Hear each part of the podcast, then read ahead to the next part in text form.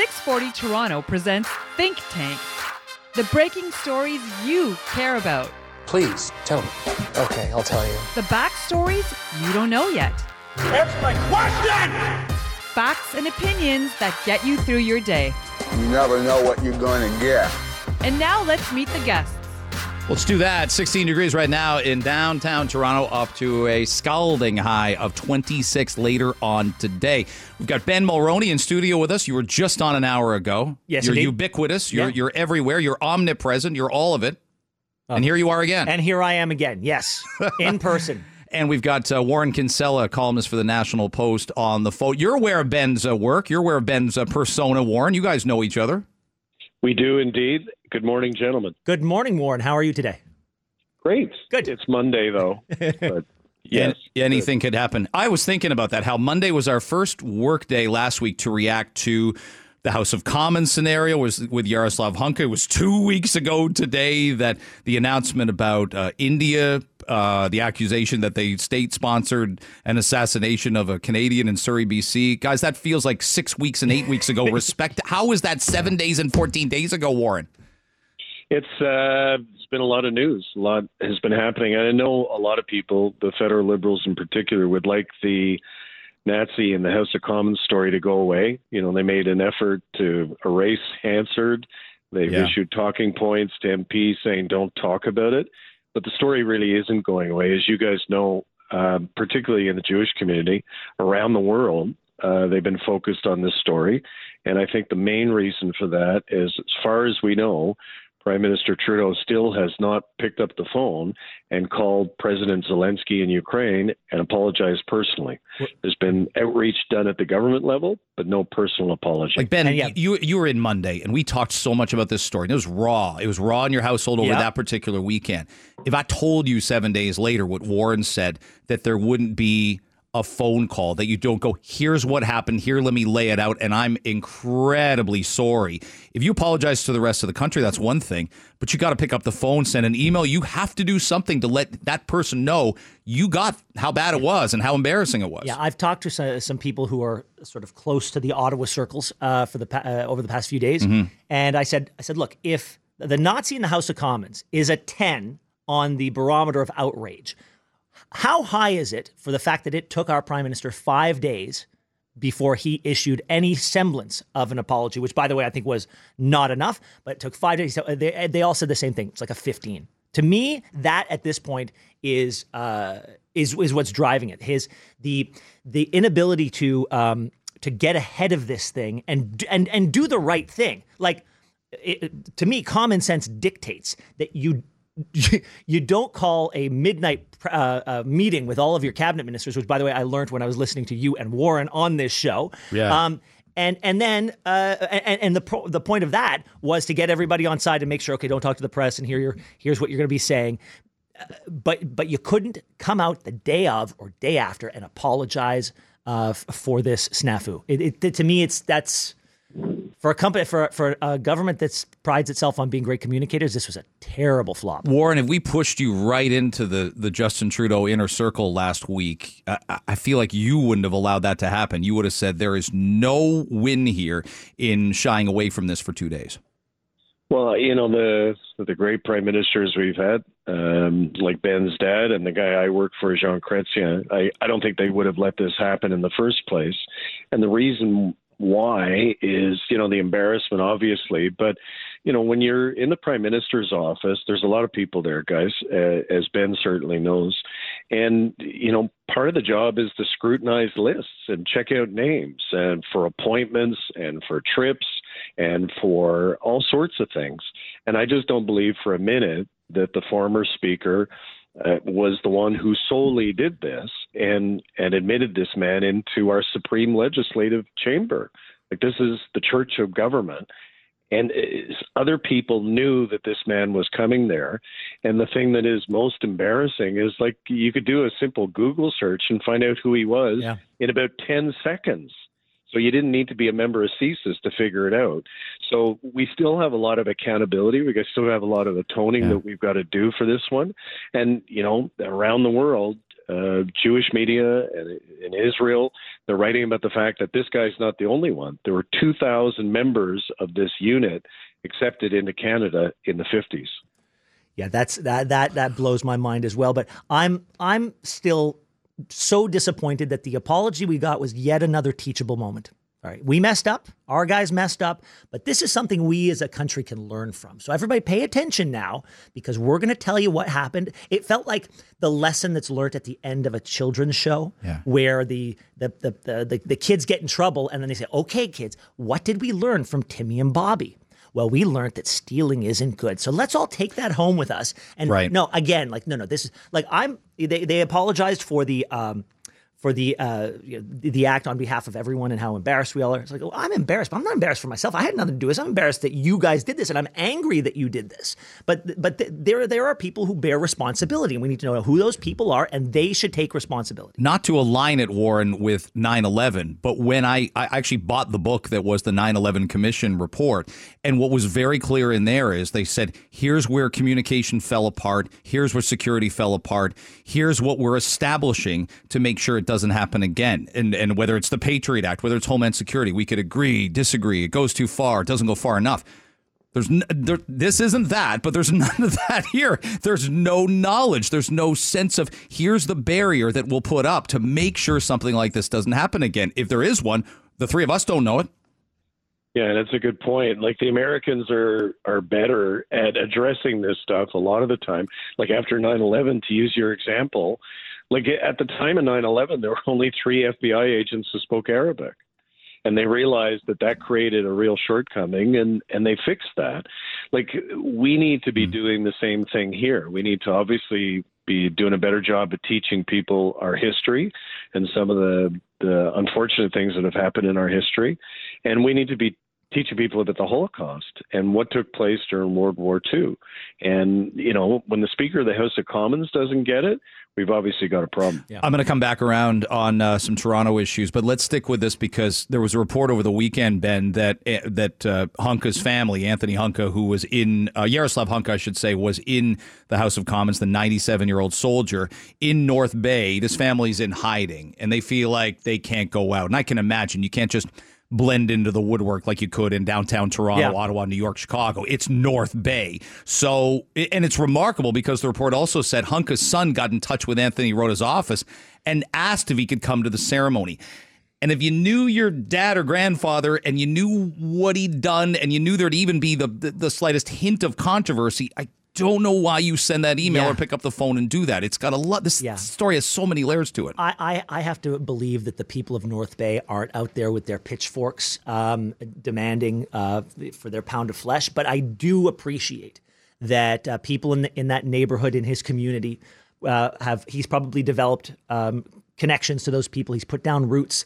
People feel an investment in him. You know, uh, I'm sure that he's been telling the story. He's been dining out on being a war hero for years without getting into the details. I would feel a sense of betrayal uh, as uh, if I lived in that community. Uh, so, so I can understand that there are people in that community that are, that are hurt. Uh, Heck, I'm sure the Jewish community has some things to say, um, and uh, and so so I get that. The I I don't know. Like, do we know whether he the family knew what role he played in the Second World War? Has that come out? Doesn't seem like uh, Warren. If, if you know, um, it's it's news to us because uh, I think that's really being able to sit down with the the, the daughter in law was the one tweeting about it. They show the picture of of uh, Yaroslav in the wheelchair. Apparently, he's in the prime minister's office waiting to meet him. That's another nebulous area. We still don't know whether there's a photo that exists or whether there's a meeting, and that's not some wacky conspiracy. It would only make sense. Pictures get taken. We saw Karina Gould take a picture with uh, with Yaroslav Hunka and then deleted from her Instagram. Yeah, I don't know what the family situation is, but uh, you know, all of us have been in the news business, and I think that would be the first question we would ask the family: is what did you know and when? Yeah. Did you know about this man's past? And if they did and offered him up to the speaker's office, well, that's a whole new story, and they deserve criticism for that. But you know, as is often the case, um, if they didn't know, I would imagine their father was not broadcasting this to the world and maybe not to his family, well, they deserve to be left alone uh, because they are just as much victims of this as as uh, the rest of us. But you know that that would be the question I would ask them: is what did you know and when did you know it? Yeah, you sure can't control who your parents are and what they did uh, before you were born, or even when you were a little kid. You don't really uh, you don't really get a say on those things. Warren Kinsella is with us. So is Ben Mulroney. We're doing Think Tank as we do every weekday between seven thirty and eight o'clock. Let's circle back around to an issue Ben you and I talked about last week about Ontario Place. Yes. I want you to hear Olivia Chow on Toronto Today on Friday. I feel like she kind of waved the white flag on being able to stand up to the provincial government here. I'll get your take and then I'll get Warren's take on her comments. It's called Ontario Place because it's not City Place. I know. It's not Toronto Place. We don't have much control over it. So I was, I'm, al- I'm a very practical person. I'm always looking to mediate and, and help out and see if there's a solution. So we said, hey, CNE, would you consider it? Uh, the premier is not that interested. Uh, Therme, the company, said we, we did the deal and the lease with Ontario Place. So they, they're not that interested. Um, our staff will look at it and maybe it's possible, maybe not. Uh, governments Yeah. usually aren't built on hope, Ben. I, Yeah. we, we spent a lot of oxygen, four or five Yeah. days straight, about what would each candidate do with Ontario Place. And I think it was lost on maybe all of us that it really isn't the city's call. It never was. Never was. And here, I, I've got a hot take on Ontario Place. Now, you're going to call me crazy, but I'm going to say this. I personally think that governments have no business in the business of amusement parks, which is what Ontario Place like. They, they on a good day, a government has a tough time dealing with the issues that actually that they're in their wheelhouse: infrastructure, hospitals, schools. Those are a challenge every day. They have no business doing what Disney and Six Flags do. And so, and I, I have great memories growing up of, uh, of Ontario Place. I don't remember it being free. And I, and I know that Cineplex, uh, or to go to the Cinesphere, that costs money. To go to the amphitheater, that costs money. This is, I have no idea why this is such a hot potato. I really don't. Warren, how do, how do you view it from, from your lens? Toronto, Ottawa, Ottawa, Montreal, there's always private industry that gives you great places for families to go, great places to be outside, and, and tax dollars maybe shouldn't be associated with it, to Ben's point. No, I totally agree with Ben. I don't think it's a hot take. I think it's common sense. I think politics is enough of an amusement park as it is. they don't, they don't need to be financing it. Uh, I reached out to some friends in uh, Mayor Chow's circle, said, well, what gives? It- it- the impression I get is you guys don't want to make this a hill to die on, and they didn't. They didn't deny it. And the you know the bottom line is the bottom line. Like Olivia Chow has got, the city of Toronto's got a 1.5 billion dollar deficit. By law, they're not allowed to run one. So she's got to make nice with her old adversary, Doug Ford, and she's been doing that. So it doesn't surprise me at all that she's pulling her punches on this. And and the other thing to keep in mind too is even though she's got these strong mayor powers, she's got more power than you know any of her predecessors before John Tory, but she still is a creature. Municipal governments are a creature of the provincial government. That's why the provincial government ultimately has say so of everything over every town and city does. So I think she's being wise to pull her punches. This, this, as I say, is not the hill to die on. Yeah, Ben, there's a lot of political capital that Olivia Chow needs to utilize with the province. And and that's why I remember saying it the morning after, there wasn't much conversation about Ontario Place when she stood up and had a joint conference with Doug Ford. So people would call it horse trading, but I'm also, I can't criticize Olivia Chow for saying, I, I can't get this, but I can sure ask for that other thing. Well, and, and also, like, let's not forget, if this thing is the success that they hope it is, it's going to be bringing in revenue to the city. And uh, that- tourism, that- yeah. and, tourism that it currently doesn't have. I mean, this this this will be a whole new revenue generating play. And what do we do with revenue? We tax it. So there you go. The city the city's going to get something out of this. And one last thing I want to say, I find it very disingenuous when people talk about oh the waterfront, the waterfront. First of all, a lot of the waterfront's going to be accessible because of, of the wetlands and the parks and the, all that stuff. But nobody who's been uh, part of any government for the past forty years uh, should should should be able to talk down to anybody about the accessibility of Toronto's waterfront. It's been a mess for generations. This isn't going to make it worse. It's probably going to make it better. Um, and so that's all I wanted. to And, say. and Warren, this has been uh, very much painted by the opponent. Says uh, an Austrian company, like who owns Ripley's Aquarium, not a Canadian company. uh, who owns many of the you know sports franchises and stadiums that we cheer for? A foreign company as well. Uh, Tim Hortons is owned by a foreign company right now. So we're a little precious about that aspect of it, aren't we? Yeah, we are. And, you know, there are people out there, and we all know who they are, who reflexively are against everything that Doug Ford does. You know, if he stood up and said the sky is blue, they'd say it's green. Yeah. So, you know, I think you got to look this this at this this kind of story through the prism of that. That there's people who are always against what Ford does, and you know they tend to live in the annex, and they're mad at him all the time. not, not to isolate them. Uh, we'll, dr- we'll, drop a drop an yeah, apple. Apologies to the good people of the annex. we'll drop a location pin on our uh, on our phones and uh, get there later. Um, just to let people know, Olivia Chow will join Alex Pearson just after the 11 o'clock news this morning. So uh, that issue that meeting with Chrystia Freeland will be part of the conversation. Ontario Place will be part of the conversation. All that stuff. All right, um, let's go to, to healthcare and this new power that pharmacists will have. People listening this morning, you've got more options for healthcare than just your family doctor. Pharmacists have been given new authority and power to grant prescriptions for a wide variety of ailments, but many probably think it's a band aid on a gaping wound. Here's a pharmacist we spoke to earlier on Toronto today, Kiro Massey, about what will happen honestly, I, I still do think that a lot more needs to be done in healthcare. I'm not going to disagree with this. But at the same time, also, the idea of having minor ailments being treated by pharmacists who are capable of doing so in an appropriate environment, of course, uh, that's just a no brainer. And that's something that's been going on in many other provinces quite successfully. And it eases so they don't have to deal with things that, you know, really just mm. take up resources unnecessarily.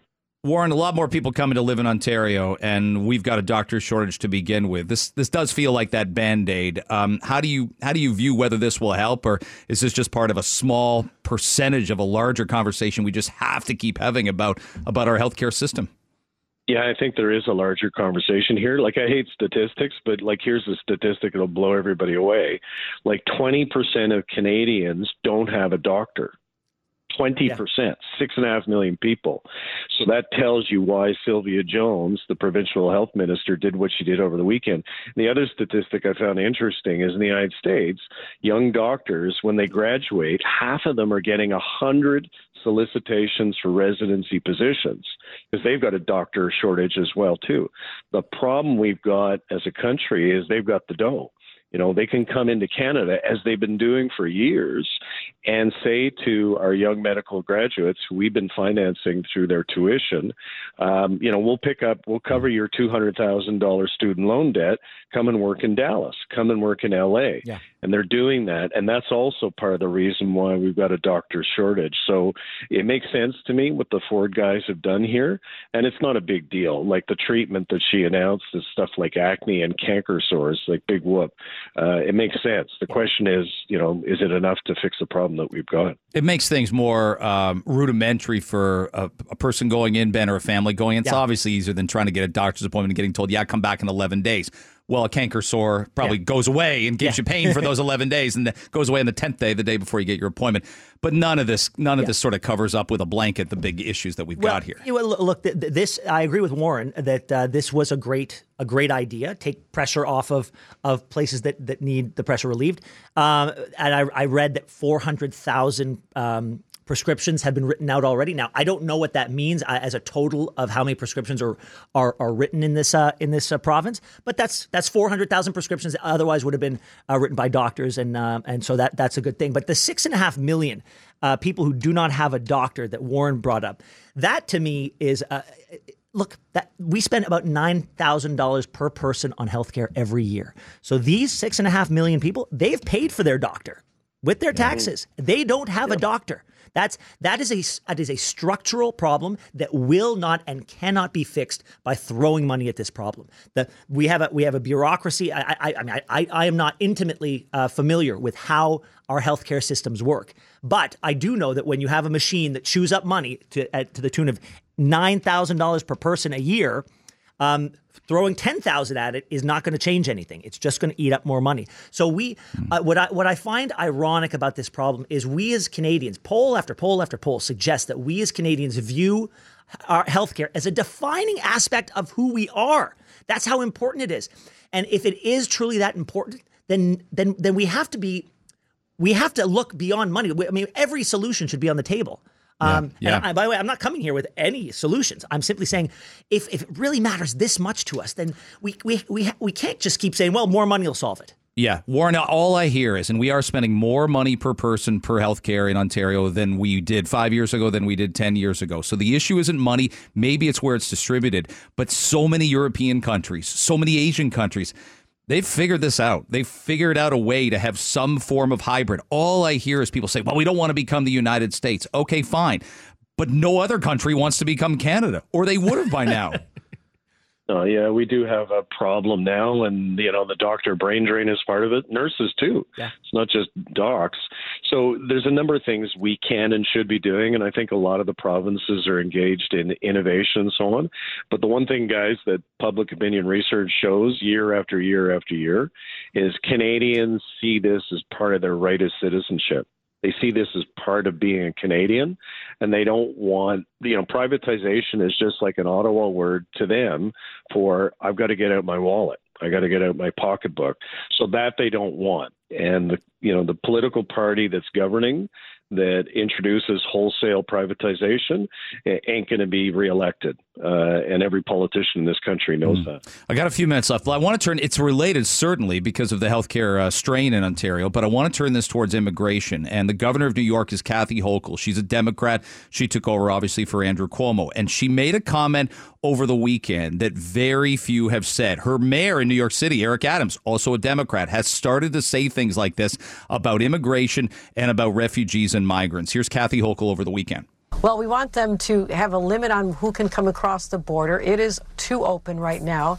Uh, people coming from all over the world are finding their way through, simply saying they need asylum, and the majority of them seem to be ending up in the streets of New York, and that is a real problem for New York City. 125,000 newly arrived individuals, and we are being taxed. Now, we are always so proud of the fact that New York has the Statue of Liberty in our harbor. harbor. We, we are mm-hmm. one of the most diverse places on earth because of our welcoming nature and our it's in our DNA to welcome immigrants. But there has to be some limits in place, and Congress has to put more controls at the border. I got a minute for each of you here. Warren, give me your thoughts on that comment. No one in Canada is saying this right now, and there's a Democrat saying it. Yeah, Greg. I mean, Greg, if you hadn't told people that that was a Democrat, you know, they would have thought maybe it was a Republican. So, and Eric Adams has been sounding this alarm longer than she has, and he's a hardcore Democrat.